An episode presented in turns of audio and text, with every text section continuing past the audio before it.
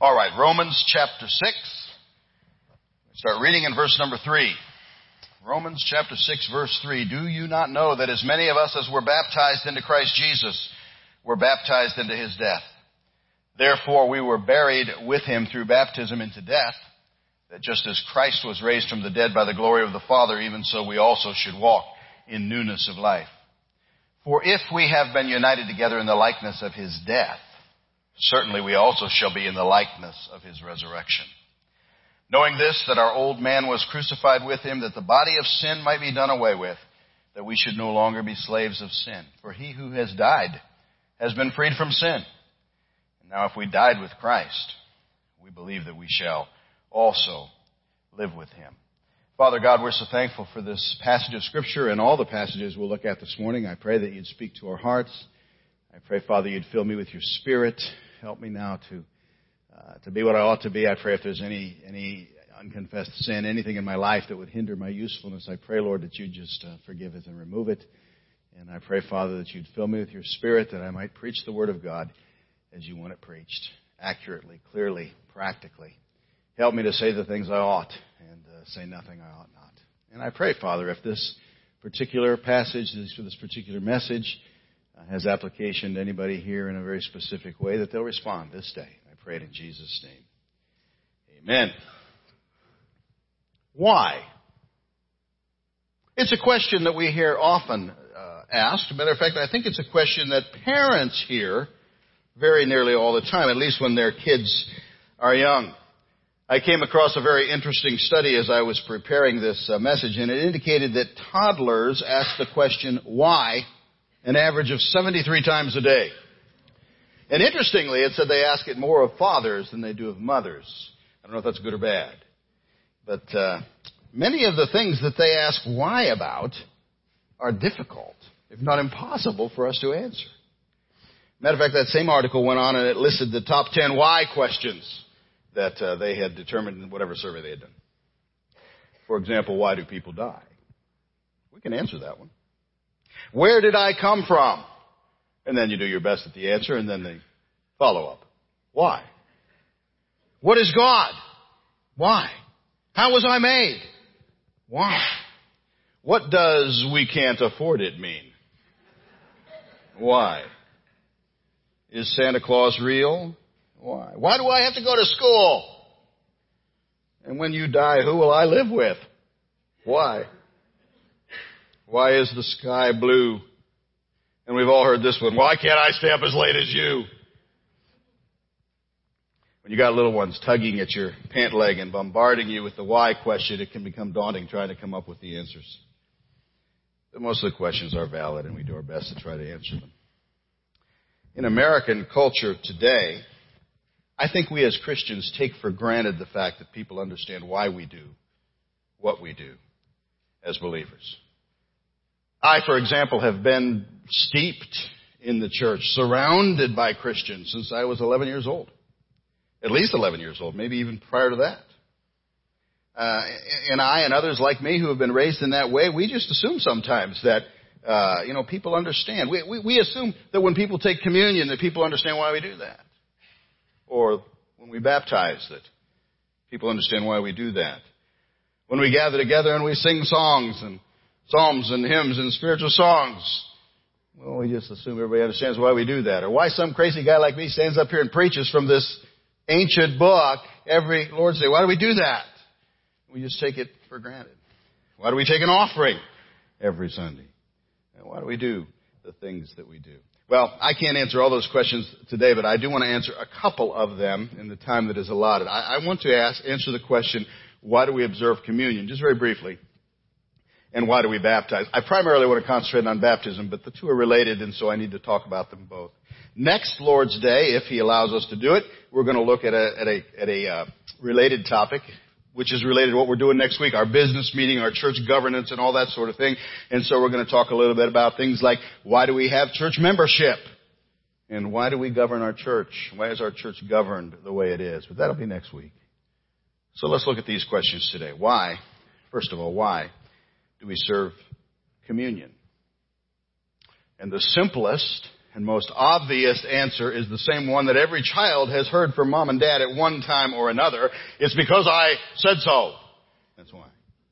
And it's not because I said so. It's because he said so. In the case of communion, Jesus Christ has given us very clear instructions. He's given us some marching orders for conducting ourselves in the local church. He actually left behind two ordinances. And the word ordinance simply means an authoritative order or decree. He left behind two of those orders or ordinances that are to be regularly followed and practiced in the church. And that's why I say these two things go together. Communion and baptism are the two ordinances he left behind. We can go to several places in our New Testament and see where he ordered us uh, concerning communion. Let's turn, for example, to Matthew chapter 26. Matthew chapter 26. And let's jump down to verse 26. Matthew 26, 26. As they were eating, Jesus took bread, blessed and broke it, and gave it to the disciples and said, Take, eat, this is my body. Then he took the cup and gave thanks and gave it to them, saying, Drink from it, all of you, for this is my blood of the new covenant, which is shed for many for the remission of sins. But I say to you, I will not drink of this fruit of the vine from that, from now on until that day when I drink it new with you in my Father's kingdom. Jesus did that there. We also read about that in Mark chapter 14 and in Luke chapter 22. He gave the orders regarding communion in the upper room in the hours just preceding his betrayal and his arrest and his trial and crucifixion. Flip over one more time to 1 Corinthians chapter 11. 1 Corinthians chapter 11. And I want you to notice here that the apostle Paul explained this thing a little bit more clearly for us. 1 Corinthians chapter 11 in verse 23. And if you've attended this church very long, you know we read this particular passage an awful lot uh, before our communion services.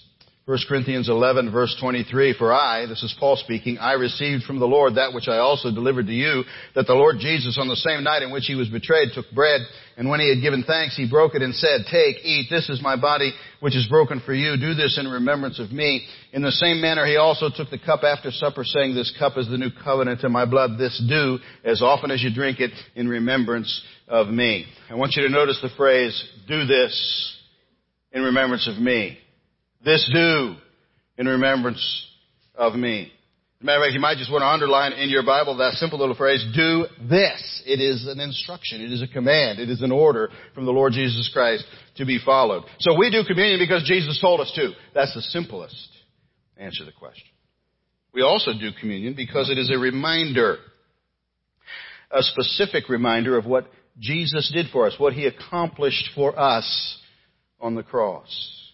Notice in uh, verse 26 there of that passage in Corinthians, as often as you eat this bread and drink this cup, you proclaim the Lord's death till he comes. You heard Brother Mark mention it this morning, that the bread represents his broken body and the juice represents his shed blood. It's a reminder to us, a memorial to us of what Jesus did on the cross. There's no prescribed frequency in the Bible concerning communion. Churches observe it in different ways. Some churches observe it monthly, some quarterly, some annually, some whenever the mood strikes them. And we try to serve it uh, every single week because that's what we think is the most scriptural. It's a reminder to us in every service that there was a cross. There was a Savior. And His body was broken. And His blood was shed for us. So why do we do communion? We do it for two reasons, at least two reasons. Because our Lord told us to, and because it is a reminder of his death and sacrifice for us. But this morning the big thing is baptism. Why, why do we baptize? And the first answer to that question is going to be the same as the previous one, because he told us to. Let's look at another passage, Matthew chapter 28. Matthew chapter 28. Verse 18. Very familiar passage of scripture. Matthew 28, verse 18. And Jesus came and spoke to them saying, All authority has been given to me in heaven and on earth. Go therefore and make disciples of all the nations, baptizing them in the name of the Father and of the Son and of the Holy Spirit, teaching them to observe all things that I have commanded you, and lo, I am with you always, even to the end of the age. That passage is often referred to as the Great Commission because it is Christ's instructions, his marching orders to the church just as he was departing earth and heading back to heaven. And here's what he said. He said, I want you to be busy doing this until I return. I want you to be telling others about me. I want you to be making disciples. I want you to be baptizing them and teaching them the word. So, communion and baptism are unique in that they are both activities that Jesus specifically told us needed to be done and needed to be done in a continuing fashion. We do all kinds of things in this church that have a lot of biblical support, but they don't fit into that category. We do a lot of things in this church and in, and in many churches uh, that maybe are supported more by tradition or preference, but those two activities, baptism and communion, don't fall into those categories. They are not optional. We do them because He told us to do them.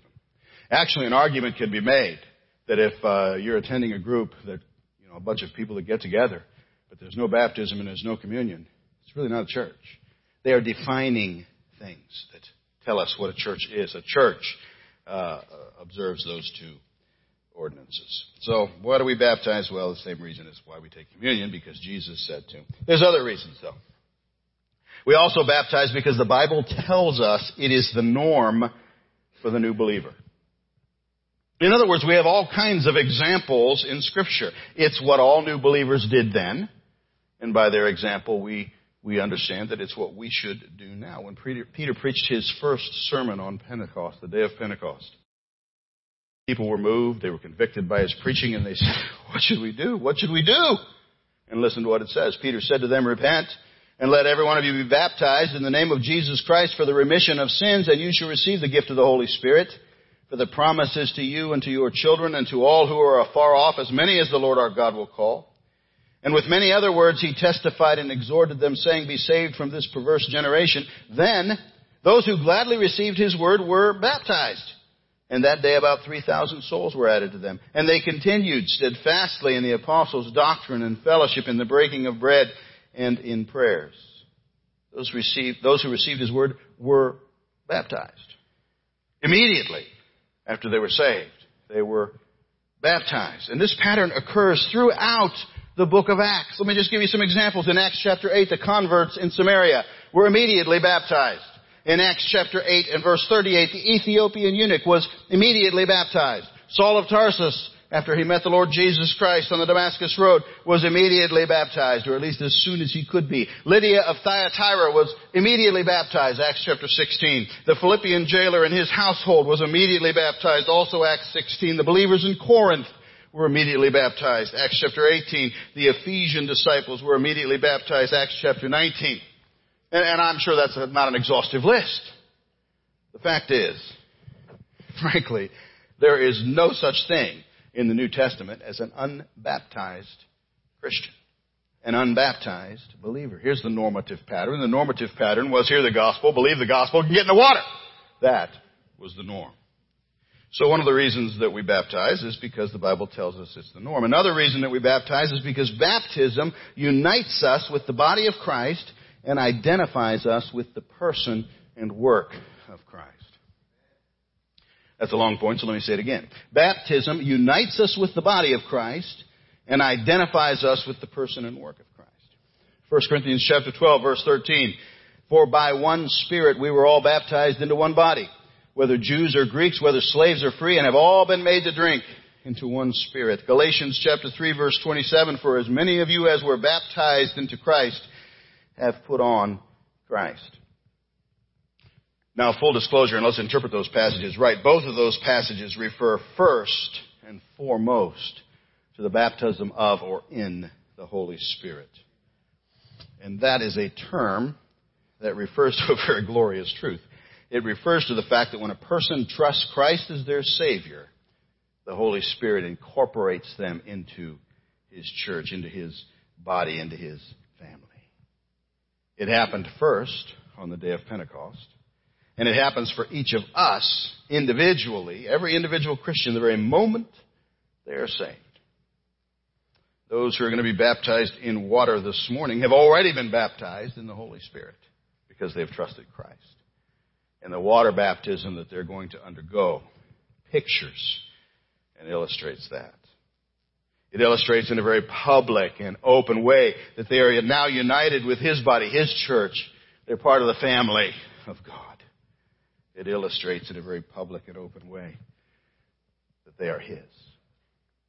Another reason is because baptism illustrates the work of Christ and its personal effect on us. It illustrates the work of Christ and its personal effect on us. Colossians 2:12 we are buried with him in baptism in which we are also raised with him through faith in the working of God who raised him from the dead. We read it in Romans chapter 6 and verse 4. Therefore we were buried with him through baptism into death, that just as Christ was raised from the dead by the glory of the Father, even so we also should walk in newness of life. We mentioned earlier that communion pictures the death of Christ. Uh, the, the, the bread and the juice reminds us of his broken body and his shed blood. Baptism serves a similar purpose. And in some ways, it goes even further. It is a reminder of his death and his burial and his resurrection. All three. And it is also a wonderful reminder that in our becoming his, we have actually participated in all three of those things. We are laid down in the water, and it's a picture of his death and burial and ours. We are raised back up out of that water, and it's a picture of his resurrection to eternal life and ours. Baptism reminds us that once we've trusted Christ, we are dead, dead to sin and all of its effects. Galatians 2:20 I have been crucified with Christ it is no longer I who live but Christ lives in me and the life which I now live in the flesh I live by faith in the son of God who loved me and gave himself for me. Colossians chapter 3 and verse number 3 you died and your life is hidden with Christ in God. 2 Timothy chapter 2, this is a faithful saying, if we died with him, we shall also live with him. 1 Peter 2.24, he himself bore our sins in his own body on the tree, that we, having died the sins, might live for righteousness, by whose stripes you were healed. When we trusted Christ, we died to sin, and we now live only and ever for God. Romans 6:11 Likewise you also reckon yourselves to be dead indeed to sin but alive to God in Christ Jesus our Lord. 2 Corinthians 5:15 He died for all that those who live should live no longer for themselves but for him who died for them and rose again. Baptism illustrates all that. All that. The death, the burial, the resurrection of our Lord, its personal application to each of us. We died with Him. We were buried with Him. We are resurrected in Him. How do we not say hallelujah to that? It's an astonishing thing. Now some might say, well preacher, I get all that. I understand all that. But what I want to know is why we gotta have that big tank right there. Why, well, why, why do we baptize the way that we do? I mean, good night. After all, some churches sprinkle, right? Sure seems like it'd be a lot easier. I mean, look at this. All this Fal-de-Rol. Monstrous tank. Matter of fact, the tank is leaking. It's leaking down into our basement. We have all kinds of uh, issues. And why? Why? So we might ask the question is why do we immerse? Because that's what we practice here. This little church that meets here in Randolph, Ohio traces its history all the way back to a fellow by the name of William Churchill. He moved to Randolph in 1812. And in 1819, Brother Churchill was instrumental in the formation of a church. It was at that time the Randolph Baptist Church. In 1828, that church became the Disciples Church, and sometime thereafter it became the Randolph Christian Church, a name that it retained until July 2009, when it became the Friendship Bible Church. And by the way, as I was studying this, I was reminded that this year will be the 10th anniversary of Friendship Bible Church. It's kind of exciting. The Disciples of Christ denomination to which this church belonged for so many years, most, most of its history, it had some guiding principles. One of those principles was quote, Bible names for Bible things and Bible things in Bible ways, end quote. Now sadly, for the most part, that denomination no longer adheres to that, that truth, and that's why we no longer participate with that denomination. But it was a good principle, wasn't it? Bible names for Bible things and Bible things in Bible ways. The word baptism means immersion. It does not mean anything else it means immersion. Uh, the word baptism was used in the textile industry of someone wanting to dye cloth. And they would take that cloth and they would baptize it. Immerse it. Dip it completely within. That's what the word means. One of the founders of, of the disciples of Christ wouldn't even call it baptism. He always called it immersing. If you look at his writings, the word immerse is all through there. You won't find the word baptism, or at least not very much, because he believed Bible names for Bible things and Bible things in Bible. We have a missions conference coming up in November of this year. And the last time we had a missions conference, my good friend John Cornett spoke at it, and some of you may remember him. I worked with John Cornett for some years as his assistant pastor, and I remember talking with him one day about these very things. I remember talking with him about baptism, and he made mention of the fact that there was a certain person that wanted to be baptized. But he was wondering what I thought of his solution to a problem. See, the problem was this person uh, was uh, they had some kind of a physical infirmity that there was just simply no way that they could get in the tank of water and be baptized. I don't remember what the issue was. I just remember that that was their case. And so they had approached Brother Cornett and they had said, uh, listen here, I, I can't get in the tank, but would you sprinkle me instead? As some churches do. Might that be an option? And John told me he agonized over that and thought about it for a little bit. And then he went back to the person and he told him, he said, I, I want to tell you the story of David. He told him the story of David in the temple. You may remember in the Old Testament, and I didn't write down the reference, so you'll have to look it up. But um, David, at the end of his life, wanted to build the temple for the Lord. And uh, David had sinned, and there was blood on David's hands. And God said to David, No, you're not going to do that. Solomon is going to be the one that builds the temple. But I really want to do it, Lord. No, Solomon's going to build the temple. But God said to David, It was good that it was in your heart. It was good that it was in your heart. God said, I see your heart, David, and I know that you wanted to do the right thing. That was good. And Brother Cornett went back to this person and told him, It's good that it's in your heart. God knows that you want to be obedient. In your heart, you're obedient to baptism. But we're not going to do something unscriptural uh, for that or any other reason. We're not going to water down what the Bible teaches about baptism for any reason. And some might, might disagree with him. I imagine some people think that was a little harsh, but I don't. We immerse because it's what the Bible says you're supposed to do. We immerse because that's the meaning of the word. Every other method is man-made. Bible things in Bible ways. Bible names for Bible things. Bible things in Bible ways. Well, as I wrap this up, I suppose there's one other question I should deal with because in just a few moments, I think it might get a little loud in here. So I, I think I need to answer the question of why do we rejoice over this? Why is this exciting to us? Why is this a happy time? And so let's talk about that for just a minute. Why do we rejoice? For years, some years, uh, when I lived in Michigan, I attended a very, very, very large Baptist church. They uh, they actually baptized every single Lord's Day. They had a huge children's ministry, a huge bus ministry, and they brought kids in, and every single day, every single Lord's Day, they had kids who were trusting Christ, and not just kids, adults as well. And so they would baptize every day. And here's how they would do it. Their baptistry was up like on the second floor of this huge auditorium, so it would have been high up on the wall. There was an opening and there was the baptistry back in there. And as the service would conclude, the invitation would be given, the pastor would pray, everybody would start to leave, and as they were leaving, the curtains would part, and you would see that people were being baptized up there. I hated that. I didn't like that at all. I mean, it was, here's people just not paying any attention whatsoever to this most important of things that was happening. I mean, when Jesus told his parable of the lost sheep in Luke chapter 15, he concluded it with, I say to you that likewise there will be more joy in heaven over one sinner who repents than over 99 just persons who need no repentance. When he told the parable of the lost coin in that same chapter, he said, likewise I say to you there is joy in the presence of the angels of God over one sinner who repents.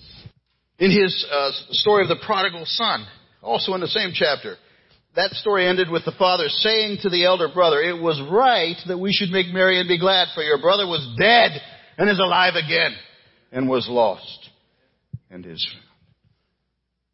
So brothers and sisters, get hold of what's going to happen here in just a few moments. Get a hold of what's going to take. We're going to witness something. And we're going to rejoice in the fact that these who were lost have been found. These who were dead are now alive.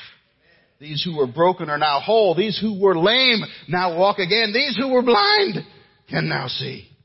these who were outside the family of God are now adopted into and forever a part of the family of God. How can we not shout? And how can we not rejoice? Father God, thank you so much for the truth of these things. I pray this is helpful. I pray if there's anyone here today who does not, uh, did not know some of the reasons for this, I pray this has been clear. And I pray now as we prepare for baptism that you'll just guide this part of our service to be all that it ought to be. Bless those who are following you in baptism and help us all, Lord, to rejoice with them, I pray. And I pray it in Jesus' name. Amen.